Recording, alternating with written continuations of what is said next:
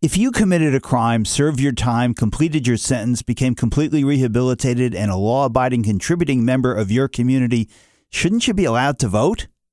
I'm Bill Newman, and this is the Civil Liberties Minute. The answer, according to the state of Florida, is no. Almost everyone in Florida with a felony record is prevented from voting forever.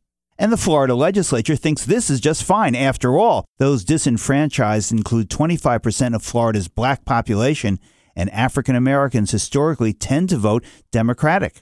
And Donald Trump won this crucial swing state by a margin less than one tenth the number of those disenfranchised voters.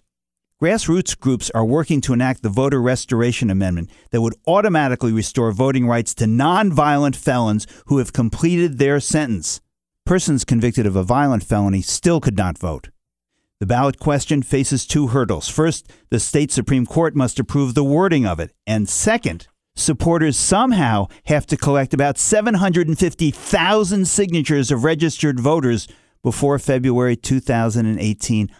That number of signatures is an uphill fight. It's a fight for something Americans and Floridians profess to believe in. We call it democracy.